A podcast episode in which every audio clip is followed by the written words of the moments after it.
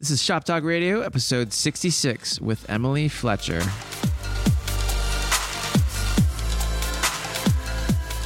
Welcome to Shop Talk Radio. I'm your host, Nick Onken, and on this show, we bring you inspiring guests to dive underneath the hood of the creative entrepreneur lifestyle to bridge the gap between art, commerce, and inspiration.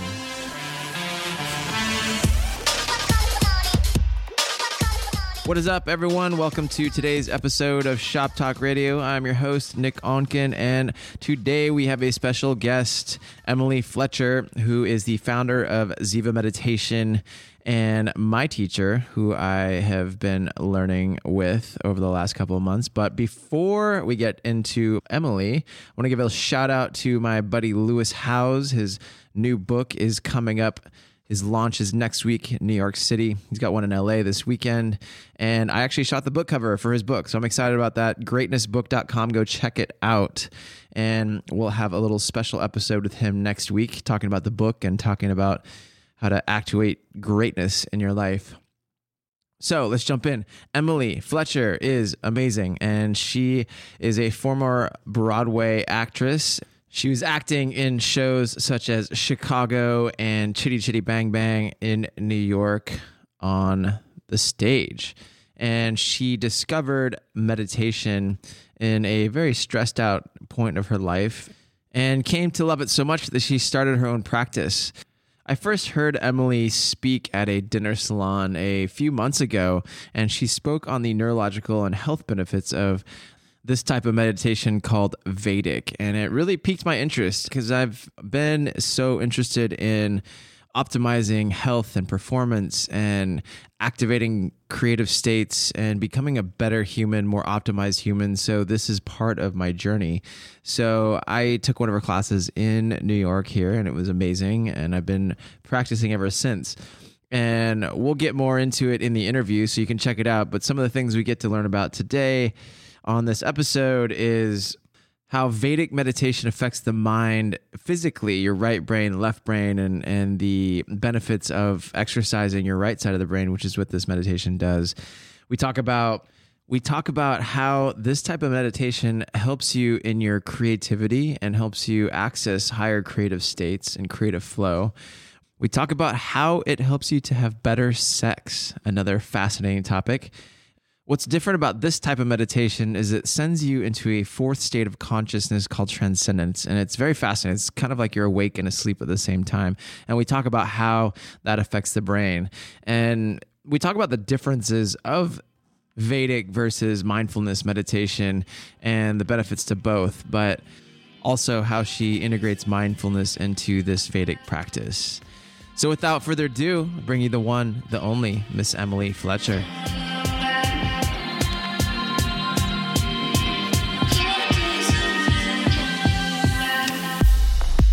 Awesome. Well, today on the show we have Miss Emily Fletcher. Welcome to the show. That's me. That's me. Thank you. Awesome. So Emily is my new meditation teacher. What? What? Yeah, yeah. And we'll let her jump into her story of. Let's talk about how you were. You know, you were in theater before, and then let's talk about that, and then how you got into meditation.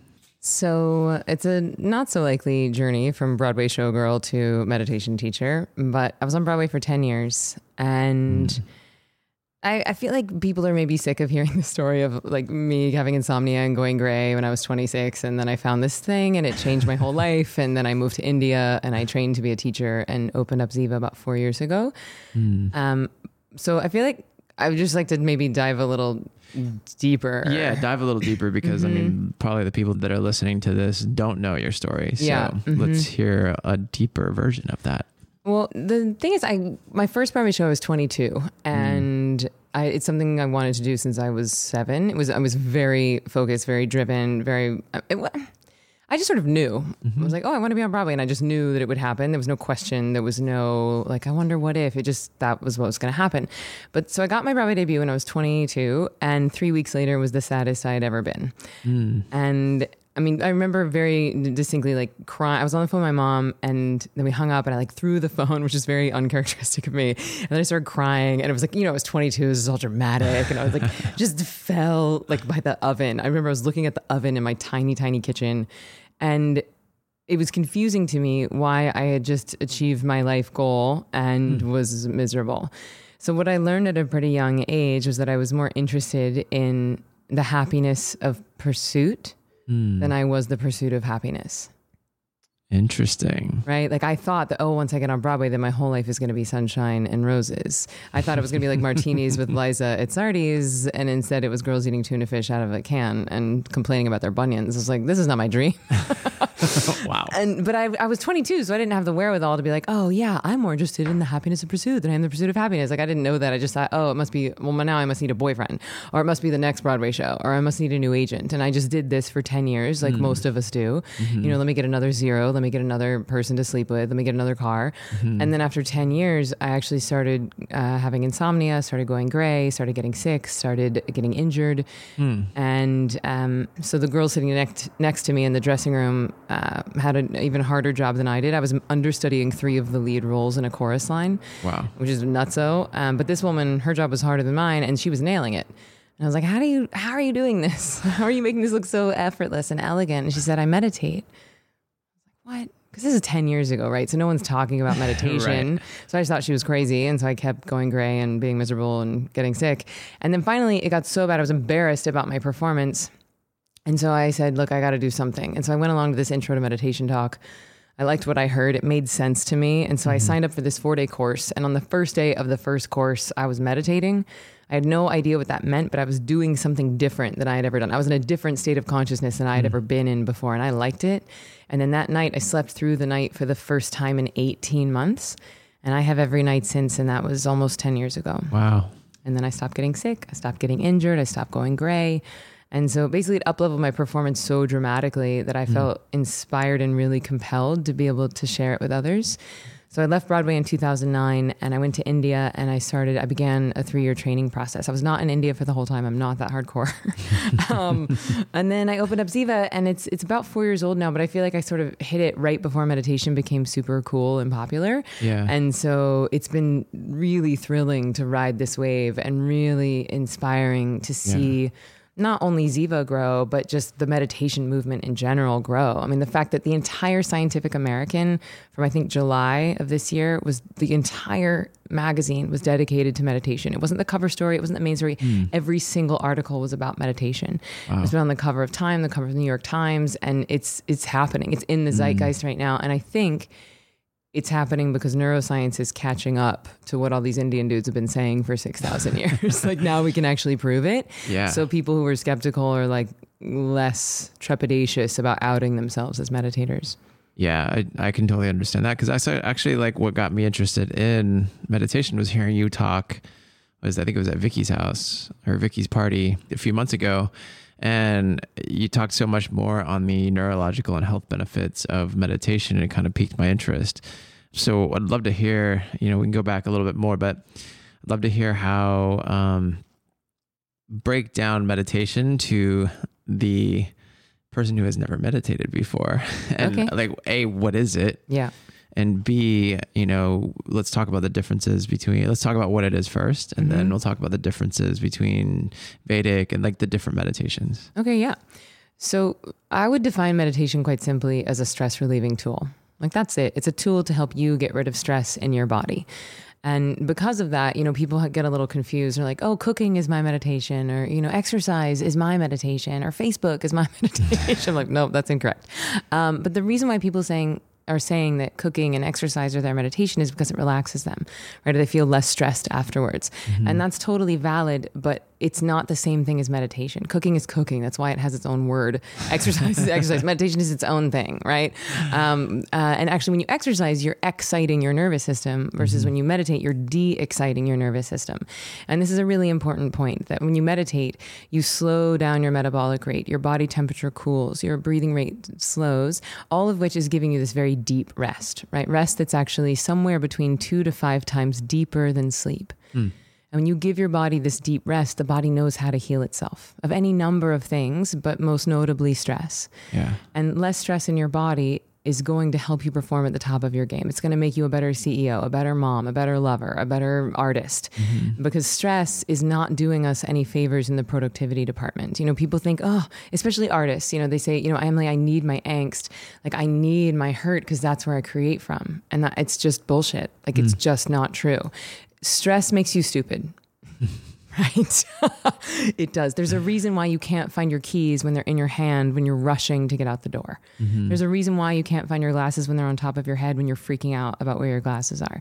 Um, it's because your body is using all of this energy to prepare for uh, an imaginary tiger attack, right? Because the body reacts to stress in the way that it does. It's an old, outdated, maladaptive response now. Like the fight or flight stress reaction has mm-hmm. become maladaptive um, because it was originally designed to for our bodies to protect themselves from mm-hmm. predatory attacks. So now if you're stressed but you don't actually have a predator attacking you, then your body and brain are using so much of their computing power to handle something that isn't actually happening mm. that you don't have very much bandwidth left for the task at hand. And this is why meditation, you know, increases productivity and increases immune function because all of your body's natural systems can function as they're meant when you're not running all your cylinders preparing for something imaginary. Mm. So that's sort of like a bigger, broader of just like why, how meditation works as a stress relieving tool. Mm. Um, but but the key here, and especially in what I teach, which is um, well, what we do at Ziva is sort of a combination, mm. um, but really the foundation is is Vedic. So V E D I C comes from the Sanskrit word Veda, which mm-hmm. means knowledge. Knowledge of what? Knowledge of nature. It's like mm. nature is going to be doing its nature thing, and we can either get in, get on board with that, and mm-hmm. get in flow with that, or we can be rigidly attached to how we think nature should be showing up and meanwhile yeah. nature's kind of bashing us against the rocks you know we all know what it feels like to be in the flow and when we're not in the flow yeah. and in in my experience and from teaching now over a thousand people to meditate like one of the biggest reports that people say is that when they start meditating they just start feeling a lot more serendipity a lot more synchronicity but mm. here's the reason why that's happening like mm-hmm. from a mm-hmm. more neural because you're like remember when i wanted to talk about neuroscience and now you're talking about being in the flow um so, yes. I guess let me differentiate the differences between mindfulness mm-hmm. and Vedic meditation or a self induced transcendence style of meditation. Yeah. There's thousands of different styles of meditation, but most of them fall under one of two umbrellas mindfulness, which is a directed focus style of meditation, mm-hmm. or a self induced transcendence style, meaning that you are inducing a verifiable fourth state of consciousness. Mm. Okay, so when you're directing your focus, this would look like something like looking at a flame, or um, counting your breath, or focusing on your chakras, or even a guided visualization where someone's having you picture a waterfall or a light, mm-hmm. a light in your body. All of these would be directing your focus, and a lot of them are really, really beautiful and powerful. I would define mindfulness as the art of bringing your awareness back into the present moment bringing mm. your awareness into the right now. And that is a very powerful and important act, especially right now. You know, we're so distracted with social media and technology mm-hmm. that it's, it's a very powerful and valuable skill to be able to re- be fully in the right now. Mm-hmm. But that is different than what I teach. What I teach is um, you sit down and you use something called a mantra. And a mantra is not like, I'm a strong, angry woman or like, I want a million dollars. those aren't mantras, those are slogans that we, the wellness industry has sort of hijacked. But what we use are called bija mantras, B I J A, Sanskrit mm-hmm. word that means seed. And these mantras are meaningless primordial sounds. Mm-hmm. And actually, the sound quality of the mantra is the thing that de excites your mind and body. Mm. It's the thing that induces this deep rest that is so healing. So I said a second ago that we're inducing a verifiable fourth state of consciousness. Now, what do I mean when I say verifiable?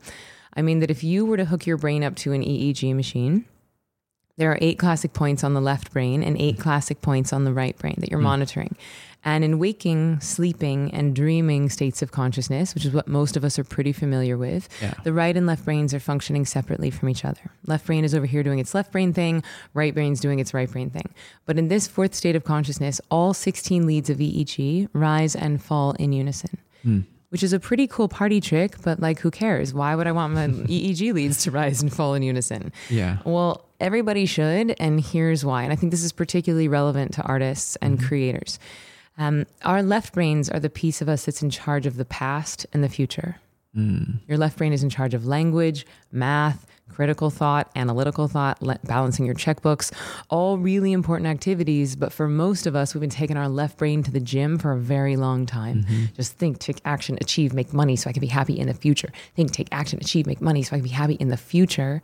And meanwhile, our poor little right brain is atrophying, right? The poor little right brain is over there just like, but I have ideas. Like, I have things I want to create. and it's, it's, um, it's atrophying because most of us aren't using it. And if you look at a, at a human brain, it actually splits right down the middle. 50 50. And I mm-hmm. don't think that nature makes mistakes. I do not think that nature would have given us 50 50 if it wanted us to use 90 10. Mm-hmm. So, what we're up to in Vedic meditation or in this self induced transcendent style of meditation is that we're taking the right brain to the gym. We're bringing it back into balance mm. so that you can use your brain as it's meant. Mm. So how does that translate into a real life situation?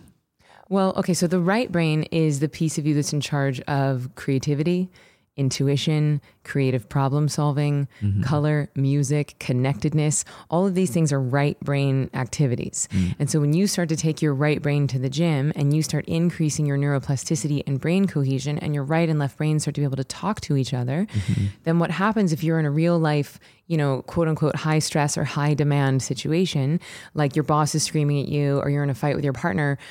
Because your right brain is now active and balanced, you're going to be able to access creative hmm. problem solving ideas. You're going to be able to access that intuition, that that that gut feeling is going to be available to you even when you're in it. You know how you hmm. get into a fight with your partner or your roommate and eventually it gets so heated you're like I have to go or I'm going to say something I regret or you just shut down or you start crying or you leave. Hmm. That's fight or flight right? And then what happens is two hours later, when you're calm and relaxed, you start thinking of all these witty comebacks and all these amazing points. You're like, why? Why couldn't I think of that in the moment? Yeah. And so what meditation does is that it strengthens both parts of your brain so that you're able to be in a fight or flight, high demand situation mm. and simultaneously having access to the present moment and creative problem solving. Mm. So the reason why that happens is that when you light up right brain, left brain, it strengthens something called the corpus callosum. Mm. And the corpus callosum is the thin white strip that connects the right and left hemispheres of the brain. Actually, right and left brain are not even touching each other, save for the corpus callosum. Wow. And we've known for a long time that meditators have thicker corpus callosums than non meditators, but we weren't able to prove if it was causal or correlated. Hmm. Meaning, do people with fat corpus callosums just want to meditate more, or is that the thing that's making it fat? Well, now we know that the longer you meditate, the thicker this corpus callosum becomes, which is again a hmm. cool party trick, but why do I want a fat corpus callosum? Well, everybody should because the thicker that thing is, that is the thing that's increasing the right and left brain's ability to talk to each other. Got it. Also, uh, anecdotally, Albert Einstein had the thickest corpus callosum of anyone that we've ever done an autopsy on. Interesting. Like I was there for his autopsy. was he a meditator? well, you know, he, I, I don't know the answer to that. I don't know if he ever got trained per se in a specific meditation style, but what I do know is that when he couldn't solve a problem, he would go and take 20 minute naps. Mm. And the style of meditation that I teach, you meditate for 20 minutes.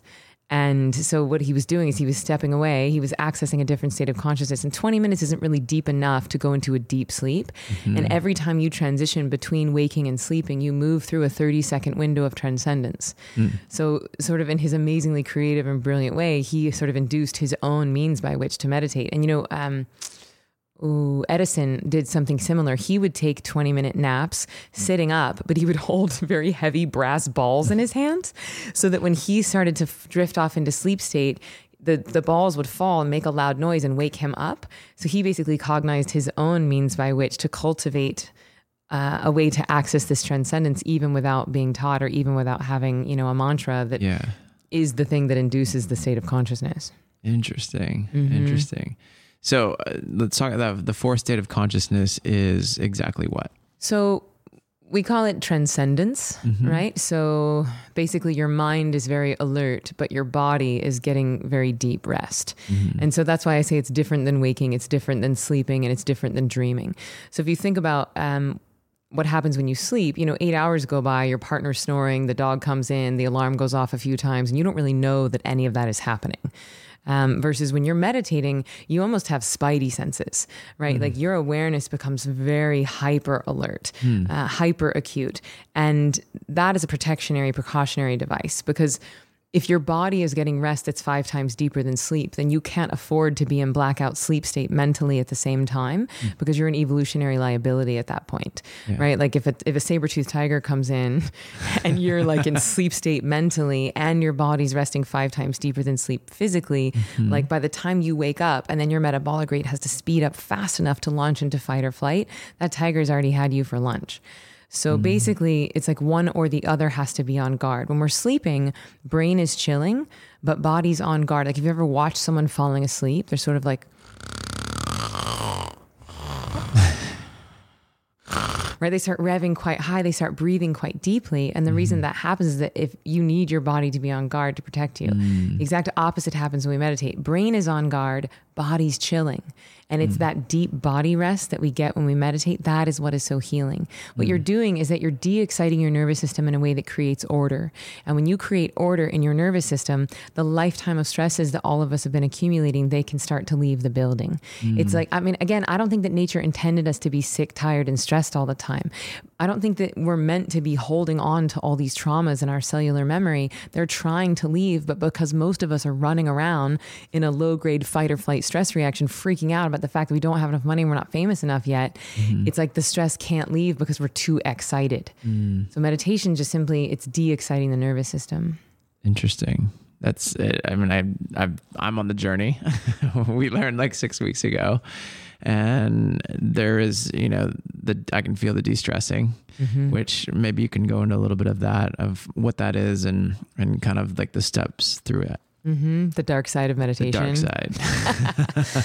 Listen, I think it's really important, and no one's really talking about it. You know, even at my intro talk, which is you know arguably like a sales pitch, right? And yeah, I mean, that sounds so gross to talk about meditation in a sales pitch, but but even at that, even when I'm telling people about you know all the benefits and how amazing it's going to make your life, which is hundred percent true, I still mention that look, like when you start learning this thing you might be really tired and you might be a little cranky pants and you might have some tears and you might, you know, have some junk coming up and out and everybody thinks, "Oh, it's not going to happen to me. I'm awesome. I'm not going to I'm not going to have any unstressing."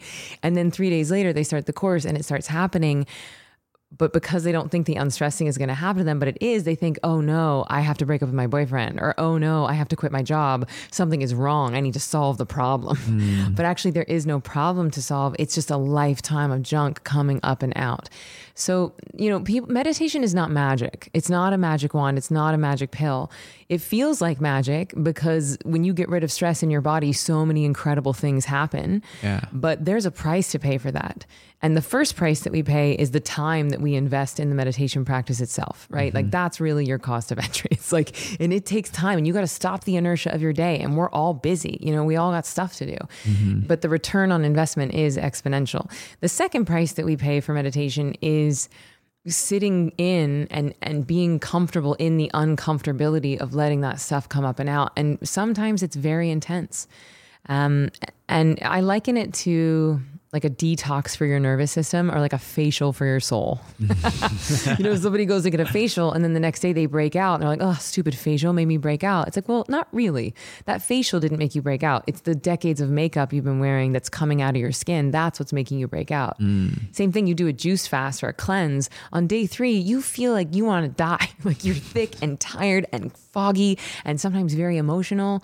And what's happening there is that when your body goes into fasting mode, when you're not constantly ingesting and digesting new food and mm. asking your nervous system, or sorry, your digestion to work all the time, when you give it a break, which is the point of fasting, then your body can actually go into ex- expelling mode or mm. fasting mode and then the stuff comes up and out and it, it's it's a little hard on your lymphatic system because just like your lymphatic system has to filter that stuff on the way in, it also filters it on the way out. Mm. And so, you know, it can be intense. And that really is my job. And that is why I think it's so important to learn meditation from a trained teacher because if you don't have someone guiding you through, I mean, mm-hmm. you know, like how many emails and calls did you and I have in your first totally. few weeks of meditation? If you didn't have someone there being like, look, you're fine. I promise there's a light at the end of this tunnel and making fart jokes, like you probably would have jumped ship. Yeah. And, you know, meditation is incredibly simple, yes, but there is some nuance to guiding someone through that effectively. Yeah. I, mean, I remember I was like,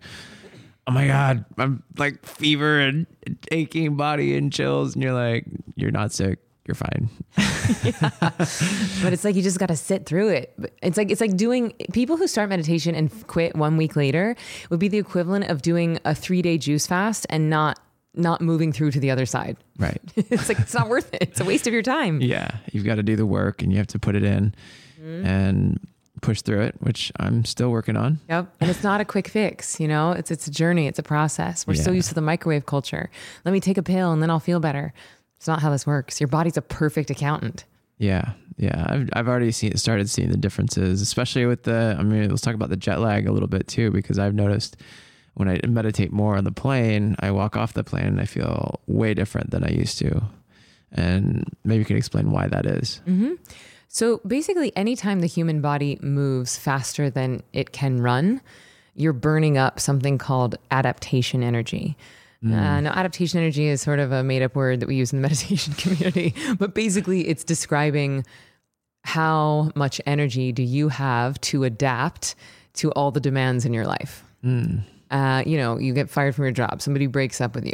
Um, you know, there's a lot of traffic on your way home. These are all demands, right? And they demand some of your time and your attention. You have a lot of them, and they actually start to burn up adaptation energy. And when you run out of adaptation energy, that's and you have another demand.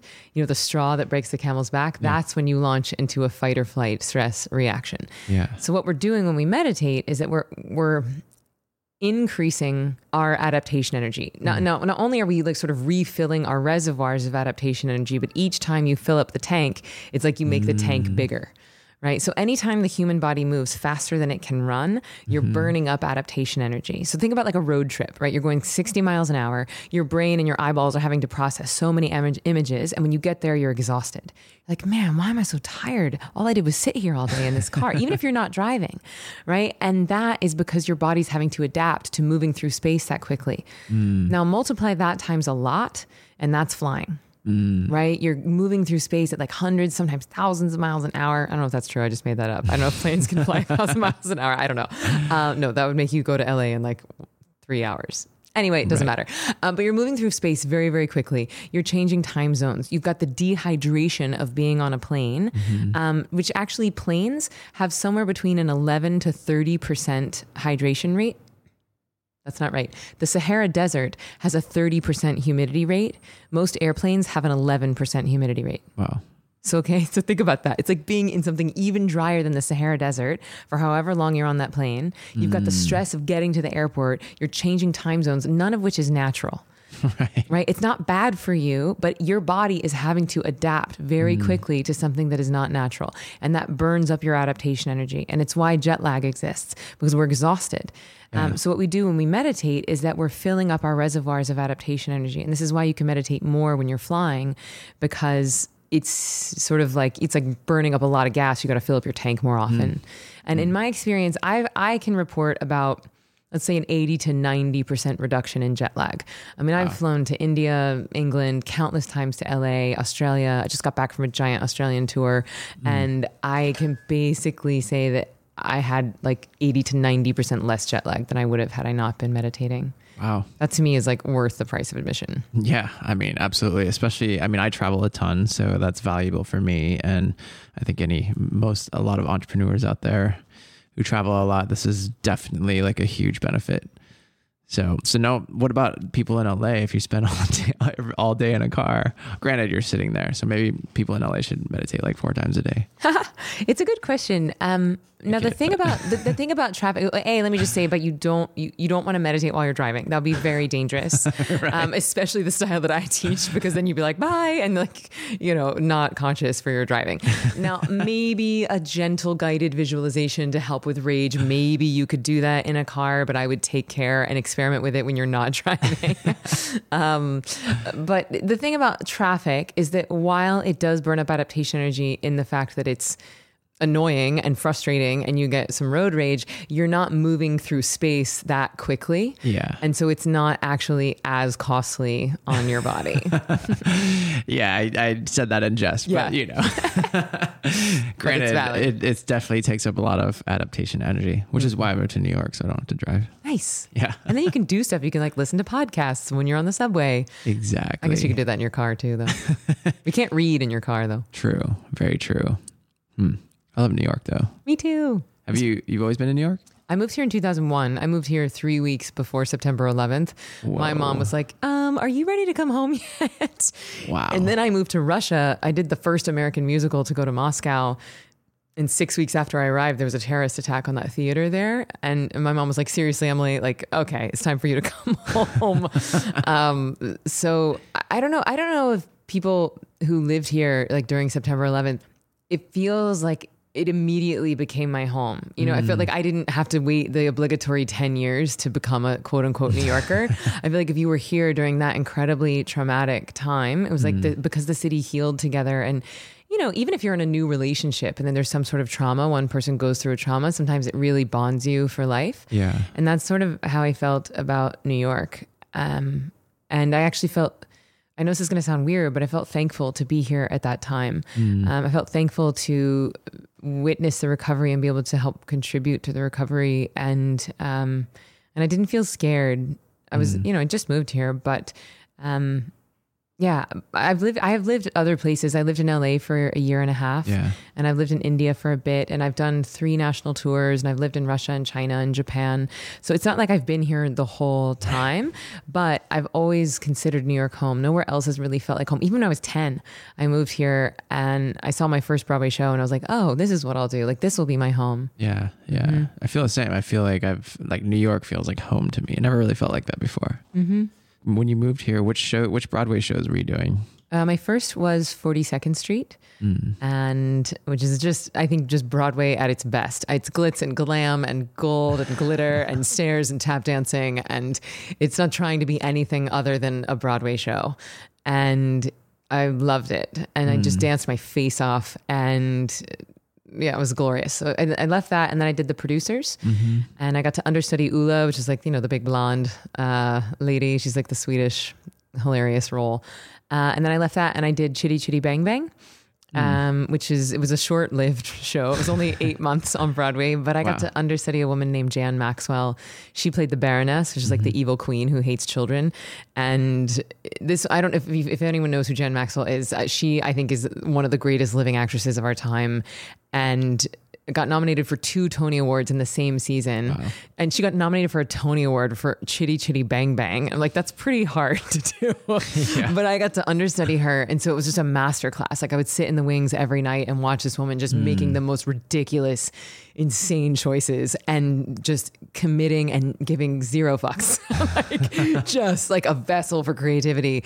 And it was it was a real master class in acting, watching that woman. Oh wow. Um, and then I left. Actually, Chitty closed, and that was my first time ever being unemployed. Um, And I sort of felt like it was a gift because, you know, I actually was on unemployment for a couple of months, which is rare as an actor. Well, is it rare as an actor? But it was the first time for me, and so I was using that time to sort of catapult myself to a new echelon. I was like, well, I'm either going to play hmm. leading roles on Broadway or I'm going to do TV and film. But I was sort of done being in the ensemble and understudying. Like it was great, but I felt like I had done it. Yeah.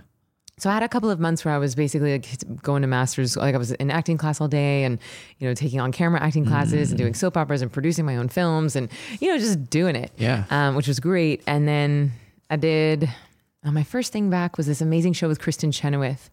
Um, and I did a little trio with Kristin Chenoweth, which she is a genius person. I've, she walked into rehearsal one day wearing, and she's tiny, and she's like a tiny person, and I'm tall. I'm five nine with red hair, and she's like five foot with blonde hair. Yeah. She walks in. We were doing a trio, like a number together. She looks at this piece of music for like. oh. She looked at it for maybe 10 seconds. She's wearing, P.S., a pink t shirt that says, Who needs brains when you've got these? Because she has quite large breasts.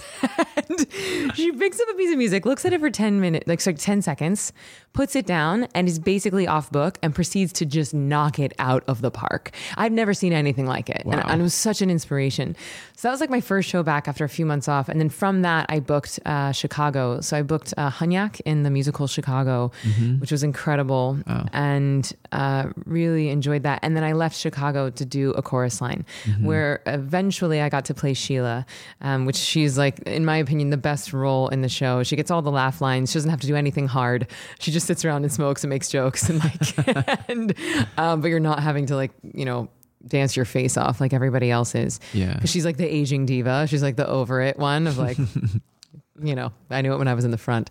So anyway, and then chorus line was my last my last show. Then that's when I found meditation, and this thing just really like. I was like, why does everybody not do this? so I left Broadway and just made this my life's mission. Wow, that's mm-hmm. awesome. So when you were doing Broadway and you're acting, and then you discovered meditation, how did that shift your creativity and, and your performance? Well, not unlike many actors, I think that my original intention for going into theater was very pure you know mm. it was it was because i had the most fun mm-hmm. you know that's when i felt the most alive when i was performing and then as you get older and as it becomes your job and as it becomes your paycheck and as it becomes competitive and as you get stressed mm. um, i think I like, you know, like a lot of other people started looking to my career to validate me. Mm. You know, I started thinking, oh, well, if, if I can get another job, if I can finally book a lead role and, you know, if I can get this better agent, like then it was like I was having to prove myself to myself or prove myself to everybody else. And, mm. and that to me is an addiction, right? If you're looking to your career and especially if you're looking to your, to your art to validate you or to fill you up, mm. that's an addiction and you know i would i would argue that an addiction is anytime you're looking outside of you for your fulfillment mm. and that becomes a very dangerous downward spiral and a pretty quick downward spiral. yeah. Um, you know, how much recognition can I get for this thing? How much, how many laughs can I get on this joke? You know, how much can I get more applause than the other girl in this cast? And it's gross. Mm. It's, I'm not proud of this, but it was definitely happening. And, and it was just, it was another manifestation of stress in my body. Mm. And so once I started meditating, like in no uncertain terms, what meditation does is that it gives you access to your own bliss and fulfillment inside of you. Mm. It gives you access to the thing that you think you're chasing inside of you. Mm. You know, hmm. you think you're chasing a Tony Award, you think you're chasing, you know, an Oscar, you think you're chasing, I don't know what the photography awards are, but like you think you're chasing those awards. You're chasing the feeling that you think you'll have once you accomplish that goal. Mm. You're chasing the feeling that you think you'll have once you get that zero in your bank account. And what meditation does is that it gives you that feeling internally. Mm. You start flooding your brain with dopamine and serotonin, which are bliss chemicals. Mm-hmm. You do that inside of the meditation, and then you come out of the sitting, and now you're no longer under the illusion that your happiness lies on the other side of this standing ovation or this award or this agent or this zero in your bank account. Mm. And that, in and of itself, if meditation did nothing else for you, that can be transformative in your art. Mm. Because then instead of your art being an addiction, your art becomes a means by which for you to deliver your fulfillment. Mm. You wake up, you meditate, you fill yourself up with bliss, fulfillment, adaptation, energy, joy, creativity, and then you use your art as a means by which to deliver that mm. versus feeling stressed, empty, and then going to your work as a place to fill yourself up. It doesn't mm. work. It's yeah. impossible. You cannot fulfill yourself with money or food or sex or Facebook or awards. Yeah. It's impossible. And yet we're all trying. Mm. And so the meditation, it really can be transformative in that way. And and I did notice that. Like so Chorus Line Broadway was my last Broadway show. And then I actually mm-hmm. had exactly four days off. And that's when I learned to meditate. And then I started the the national tour, the first national yeah. tour of a chorus line, and that's where I played Sheila. Chorus Line Broadway was the worst job of my entire life. Like, I'm not kidding. I was backstage listening to Eckhart Tolle on my headphones, like rocking myself, having like full blown panic attacks, wow. being like, I cannot believe that I have to go on stage and embarrass myself like that again because I was sucking at my job and I knew I was sucking. And then the worse I got, the more stressed I got, the more stressed I got, the worse I sucked. and it was just like, ah. And, and so, P.S. Is not a sob story. Like, I get that, like, that's nothing compared to most people, right. but it was intense for me and it mm-hmm. didn't feel like who I was. And then Chorus Line Tour, where I was a meditator, was the best job I've ever had. Mm. It was fun. It was effortless. It was joyful. I felt like I could be a leader inside of my cast. I felt like I could be there to support my castmates. Mm. I hmm. felt like I was there to be a vessel for creativity versus being there to see like how many laughs can I get on this line mm. to prove to myself that I'm funny. Like, yeah. ugh, gross. That's huge. Mm-hmm. That's it's huge. huge. So, what was the process in, internally uh, where you actually realized this? realize that that's what it was all about was the internal fulfillment versus the external fulfillment to be honest, it wasn't an intellectual realization. Like it wasn't like, oh, now I'm fulfilled internally, and I will use my art as a means by which to fulfill my deliver my fulfillment. Like I never had that intellectual thought. Right. It's only because I do this for a living, and I have spent time like looking mm-hmm. at it, and now I've seen, I've taught over a thousand people to meditate, and I've seen this transition happen for so many of them mm. that now I can put a name on it. Now I can look at it from an intellectual you know, uh, sort of analytical point, but it didn't feel like that when I was in it. Yeah. Uh, I wasn't aware of it when it was happening. It was just, it just felt more fun. Yeah. It just felt more generous and, and therefore more free and more creative. Yeah. So it's something that you look back on and you're kind of like, oh, now that now I see it. Mm-hmm. Yeah. I mean, uh, to be honest, I don't remember. I don't remember how much of it I was aware of in the time, yeah. but now I can definitely see it. Mm. Yeah. I don't know. No, that's great. I mean, I think that's a huge, huge uh, thing to notice in the creative space, in the creative entrepreneur space, because I know that I went through a whole time a few years ago where I r- didn't realize that all my valid self worth and validation was coming from the external pieces of what I was creating. And, you know, I went through a whole internal process of like emotional intelligence and leadership training. And now this is a whole different iteration of that on a more like neurological level, I feel like, um, and, and subconscious level. Um, Yeah. But I, th- yeah, I think what you're saying here is very important for artists to really pay attention to. Yeah, so like the training that you did before, um, I'm not super familiar with it, but any any self help program, any like book that you read, or emotional intelligence training, or even church, or any uh, anything like that that's going to improve you and it's going to give you a tool set to be your best self. I liken that to software, right? It's like a really great operating system. Mm-hmm. It's a lens for which to, for you to perform and see the world. What I think is so special about meditation is that it's not software, it's a hardware upgrade. Mm. It actually defrags your computer. It actually gets rid of the stress in your brain and body so that you can operate whatever software, whatever operating system you want to. Mm. So if you're stressed, it's very hard to act in accordance with any spiritual teaching. If you're stressed, it's very hard to act in accordance with any self-help book, right? Because we don't act in accordance with what we know. We mm-hmm. act in accordance with the baseline level of stress in our body. We all know how to mm. live our lives. It's like exercise every day, eat more vegetables, call your mom more often, and go to bed before midnight. It's not that hard. Right. And none of us are doing it because we're stressed. We're like, oh, I need to have some drinks. Like, oh, I'm stressed, so I need to have some sex. Like, oh, I'm not. And P.S. Drinking and sex aren't bad. It's just if you're looking to those things to make yourself happy or relaxed, it doesn't work. Yeah. Yeah. Speaking of sex, Yeah. I know you're you've talked a lot about how meditation actually makes your sex life way better. Yeah. explain that. Yeah, sure. I feel like I've sort of unwittingly branded myself as the meditation sexpert. I was like, I don't know when this happened. And I'm P.S. I'm not a sex expert. I can just only speak from my own personal experience and and then also from the experience of so many people have come to me after taking my meditation course and being like, knock, knock, knock, like, Emily, um, what is going on? like using words like animalistic, raw, like just saying that their desire is going up, that their ability to orgasm increases, like all these things change. And again, it makes meditation sound magic. It's not magic. All it's doing is getting rid of stress in your body. And when you have less stress in your body, everything gets better. Now, here's the thing about stress and sex. If men have a certain level of cortisol in their body, which cortisol is the number one chemical that gets released in your body when you have that fight or flight stress reaction, mm-hmm. if men have too much cortisol, that's when erectile dysfunction starts. They're actually physically incapable of having an orgasm, I'm sorry, of getting an erection if there's too much cortisol. Because think mm-hmm. about it, your body is trying to prepare for this imaginary tiger attack. It's like, no time for a hard on. I have to save you. right? Now, the same exact thing happens for women. If their cortisol levels are over a certain level, they actually become incapable of having an orgasm. Mm. And so, and you also become, it can affect fer- fertility because cortisol and adrenaline are acidic. And when you have all that acid in your body, you're not a very hospitable host for a baby. Mm. And so, less stress in your body, less acid in your body. And, and actually, when you start meditating, you start producing dopamine and serotonin, which are bliss chemicals, and they're alkaline in nature. And, a, mm. and an alkalized body is good for you. It reverses body age, but it also can increase fertility. So, this is something, you know, when I start talking about sex, I'm like, everybody take care because if you're not trying to get pregnant and you start meditating, you might notice an increase in your fertility.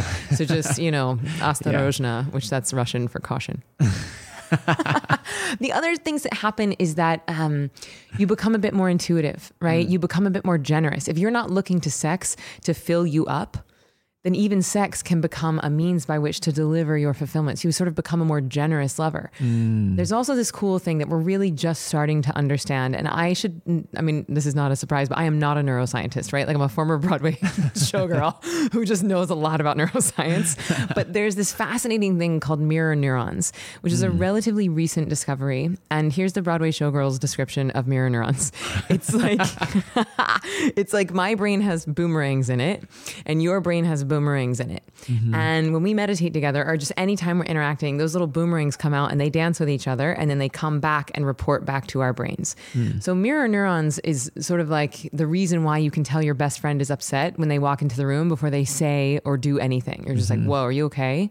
When you walk into a yoga studio and it feels really good in there, right? That's mirror neurons. Or the whole point of meditating in a group is because of this thing called mirror neurons, right? So mm-hmm. it's like everybody's brains are sort of dancing with each other. Hmm. Um, so in sex, um, if you are meditating, then you're actually increasing your neural activity. You're sort of firing those mirror neurons so they really hmm. get going. And oh, I should also say that mirror neurons are the reason why porn is a multi billion dollar industry. because if you're watching someone else having pleasure, it's sort of mirror neurons that make you receive pleasure from that. So if I hmm. were to right now pick up a knife and cut, like, cut my hand, right? If you were to watch that, even though I wasn't cutting you, it would be like, ow, like it would, you would feel pain even Yeah. from watching me cut myself. That's why people can't watch surgeries on TV. Um, so basically, this is at play during sex as well. And so if your mirror neurons are really firing and you're having this sort of, uh, Oh, I'm trying to think of a hip, less hippy dippy word to say it. but this sort of intuitive dance with your partner, it's like your your lover's going to think you're psychic because you're going to know what they want before they even want it mm. because you're so in tune with them. Mm, very interesting. Mm-hmm. I like it. Mm-hmm. I like it. so let's jump into now. If somebody's like interested in learning more, uh, what would be the steps for that? And and you go to intro classes, but I mean, there's people listening from all over the world here. So what would be the best way of going that direction? Yeah. So I, I am a meditation snob and I am a purist, and I do think that the best way to learn is face to face. So if you can find a teacher that you trust and respect and you can learn face to face, that would be my very strong recommendation. Now, we're not there yet. You know, meditation is not like yoga yet. There is not a meditation studio on every corner yet. There will be.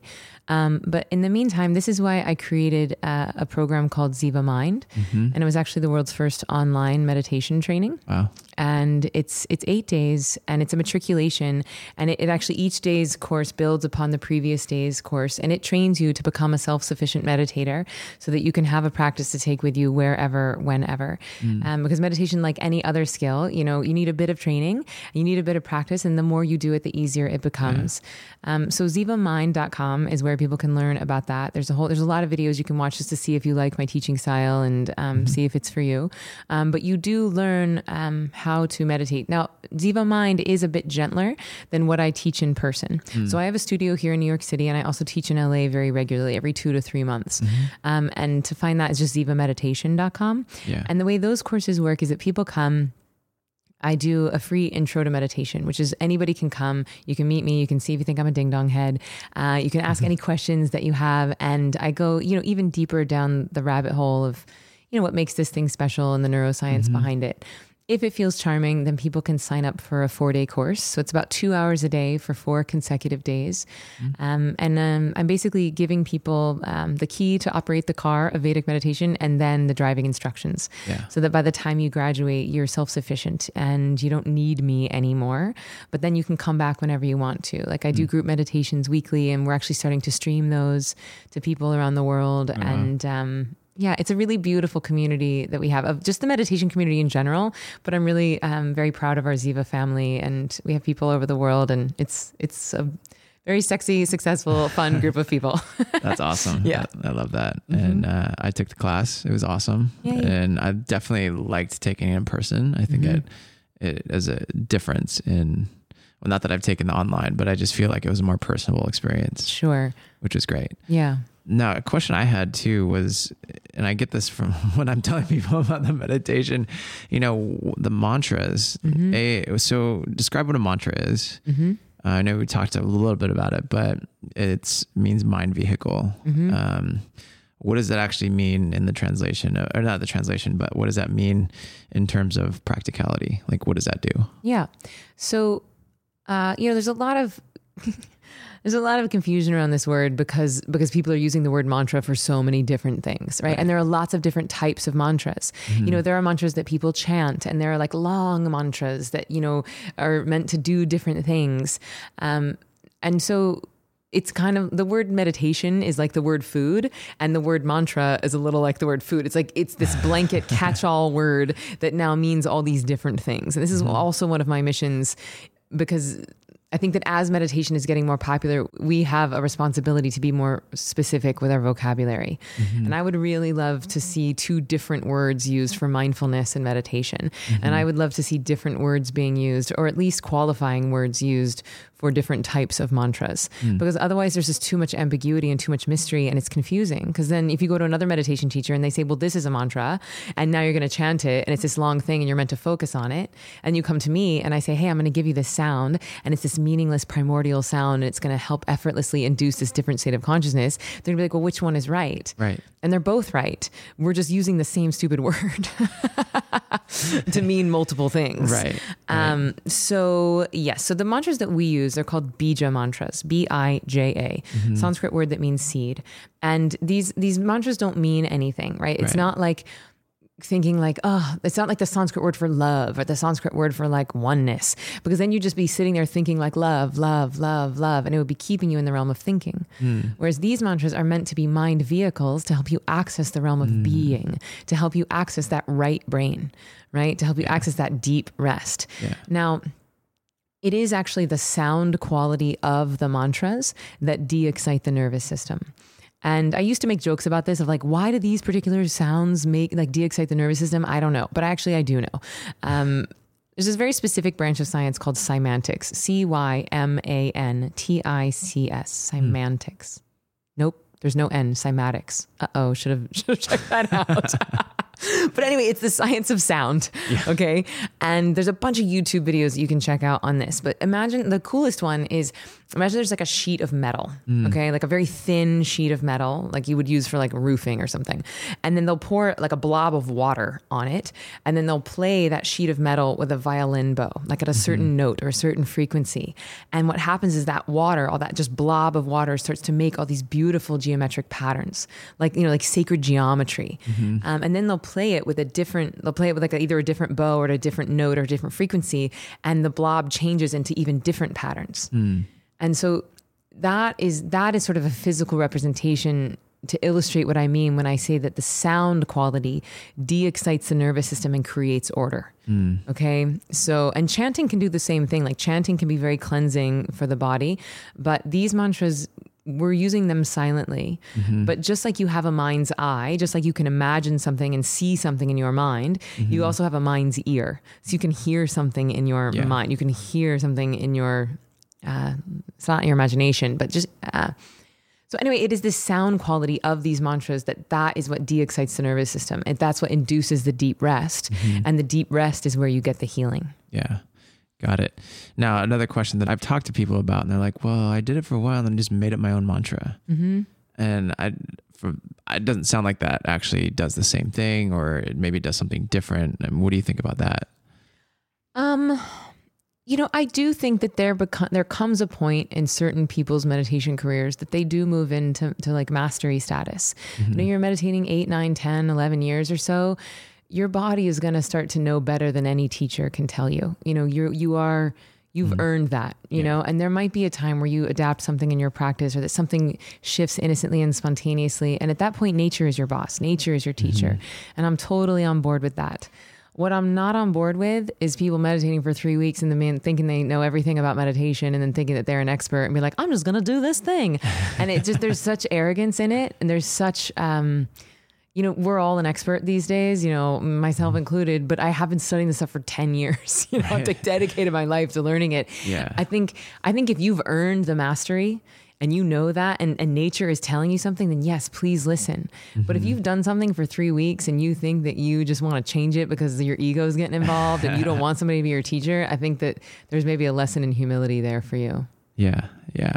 Well, and I think it goes back to the, the difference. I get that the difference between, you know, when I, people are like, oh, well, I cook and I like do this and that's meditation. I'm like, no, no, it's not. After doing this, I'm like, no, this is totally different, completely different. I feel like there is kind of like a guide, you know, and there the guidebook, and there's kind of a way to do it. So mm-hmm. definitely learn it properly. I mean, the thing is, it's your brain, right? And people are like, well, I don't have the time to meditate. I don't want to invest that time. I don't want to invest the resources. And it's like, this is your brain machine. Okay, your brain runs everything else in your life and in your body. If you're not willing to take the time to make sure that it's functioning optimally, what the fuck else are you spending your time on? Right. Right. Absolutely. And the, I mean, for me, the older I get, the more I'm like paying attention to that. And Mm-hmm. I think there's becoming more and more of a consciousness adaptation in, in today's culture Mm-hmm. for this type of stuff. And especially with the, the neuroscience that's coming around it to back it up. And, and like it, I think it balances that out for people. Yeah, absolutely. It's an exciting time to be alive. Yeah, absolutely. So, what can you tell us more about? We were talking a little bit about, I can't even remember the name for it, but like what you're eating. Oh, Ayur- Ayurveda. Ayurveda. Yeah. yes. How does what you're eating work in conjunction with meditation?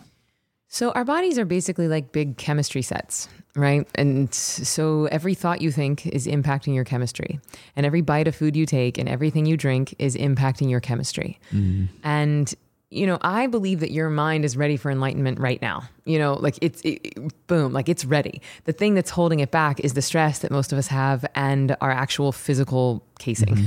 And so I think that Ayurveda and Vedic meditation are beautiful complements to each other because Ayurveda is basically just this ancient science of bringing your body back into balance. And you mm. actually use meditation, exercise, and food um, as your sort of three prongs to bring your body into balance. And so Ayurveda is about five, 6,000 years old, as is Vedic meditation. And Veda means knowledge, and Ayur means longevity. So Ayurveda is the knowledge of longevity. And if you, and it's not necessarily about, to me, I don't, I'm not interested in how long my life is. I'm interested in how great my life is. Yeah. But the thing is, if your body is functioning optimally, then, you know, that's probably going to go for a long time. Yeah. so um, I'm in, I'm interested in optimization, right? How does meditation make you a better performer? How does your diet make you a better performer? And even this whole new biohacking thing, everybody's calling it biohacking. Really, what they're teaching is Ayurveda. All this raw fat stuff, you know, about eating at certain times and temperatures and like not having processed foods. It's like, duh. of course, like processed foods are not going to make you feel good, but Yeah. whatever, whatever you want to call it, as long as people are doing it, great. Um, I'm actually speaking at a biohacking conference in a couple of months. of course you are. Um, so yes. So what what do you think is most interesting about Ayurveda? What what would you like to know, or what do you think? I mean, I guess just kind of the like. I want to just touch. I we got a little bit of time left, but Mm-hmm. um, I just wanted to touch on kind of the benefits of Ayurveda and meditation together, mm-hmm. So that people can kind of go out and explore that idea. Mm-hmm. That almost could be like a whole nother Yeah, we could have a whole whole. other chat, but Yeah. uh, let's just get a little like kind of light overall basic. Yeah. yeah, right on.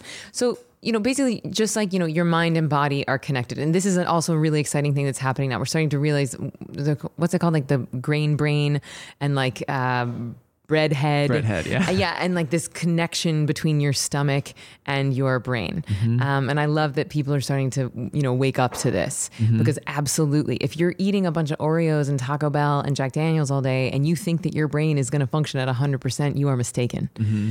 Um, now, I think that there's two ways into this. Like you can actually you can get your brain functioning so well. You can get your nervous system so balanced that your digestion is on fire and you can afford to be a little bit uh you know devil may care about your diet diet or you can get really get your diet on board and you can get so clean that that's going to impact your brain health. Mm. But there's sort of like you know two different roads to get to the same place. But if you're doing both at the same time like come on like like let's go. Yeah.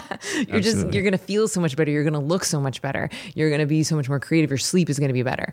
So ayurveda basically when i say bringing the body into balance there are three different uh, body types or doshas. Um, and dosha just is a word that means body type. And in ayurvedic medicine there's three different do- doshas. There's vata pitta and kapha um, which are just fancy ways of saying like air fire and earth right?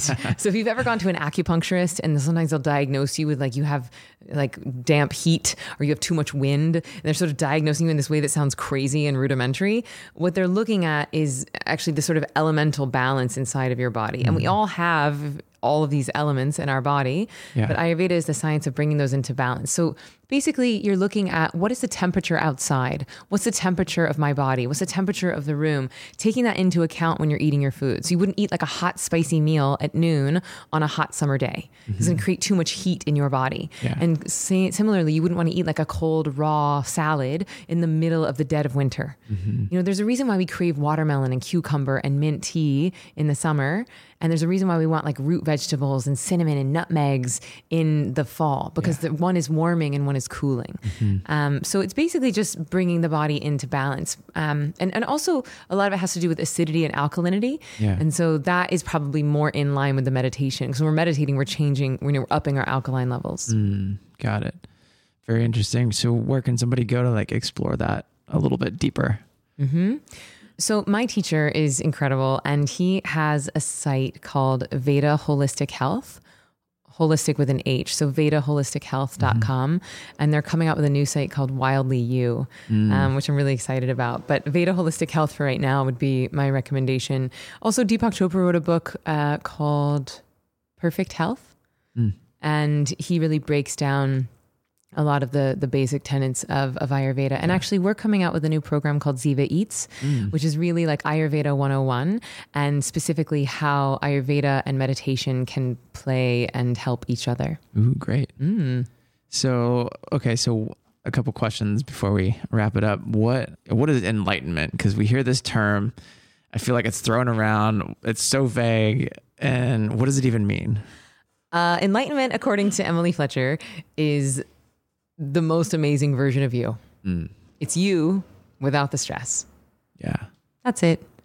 perfect. It's not you more like me or me more like some Indian dude or like everybody living exactly like the Buddha lived. Like the Buddha found enlightenment his way. That doesn't mean that it's going to be the way for you. Mm. Right? And this is what I love about meditation is that it's not a doctrine, it's not a dogma, it's not a set of rules because your path to enlightenment is different than my path to enlightenment. Mm-hmm. And this is why I think it's so important that people have a stress relieving tool so that they can start to listen to their own intuition mm. and they can start to let nature guide them on the fastest way to enlightenment. Ooh, I like that. Mm. I like that.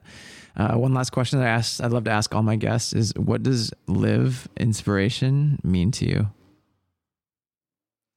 Live inspiration like the like the verb live inspiration. Yeah, the phrase, the verb, yeah. hmm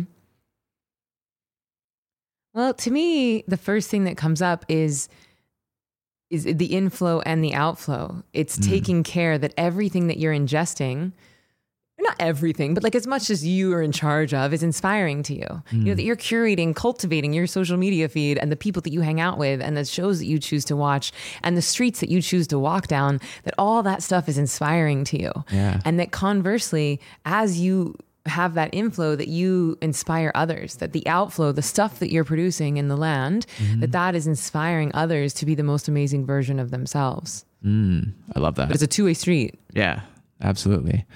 Well, Emily, I thank you and I acknowledge you for the difference that you're making in the world. It's awesome. Mm, Thank And, you. Uh, I know you've helped me so much and I appreciate that.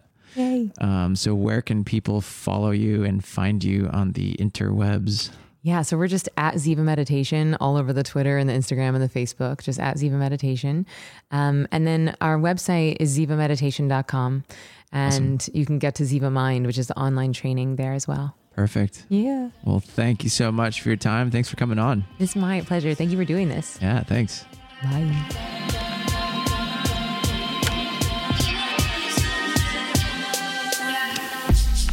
Thank you guys so much for listening to today's episode of Shop Talk Radio with Emily Fletcher. I'm your host, Nick Onken. And if you enjoyed today's episode, we'd love it if you could help us out by leaving us a good review over on iTunes because it helps us get farther in the ranks to spread this inspiration to as many people as possible. We'd also love it if you could share on social media Twitter, Facebook, and we'd love to see where you're listening to Shop Talk Radio. So tag us on Instagram at Nick Onken, hashtag Shop Talk Radio, and we'll check it out. So with that, go out, create something great this week, and we'll see you next time.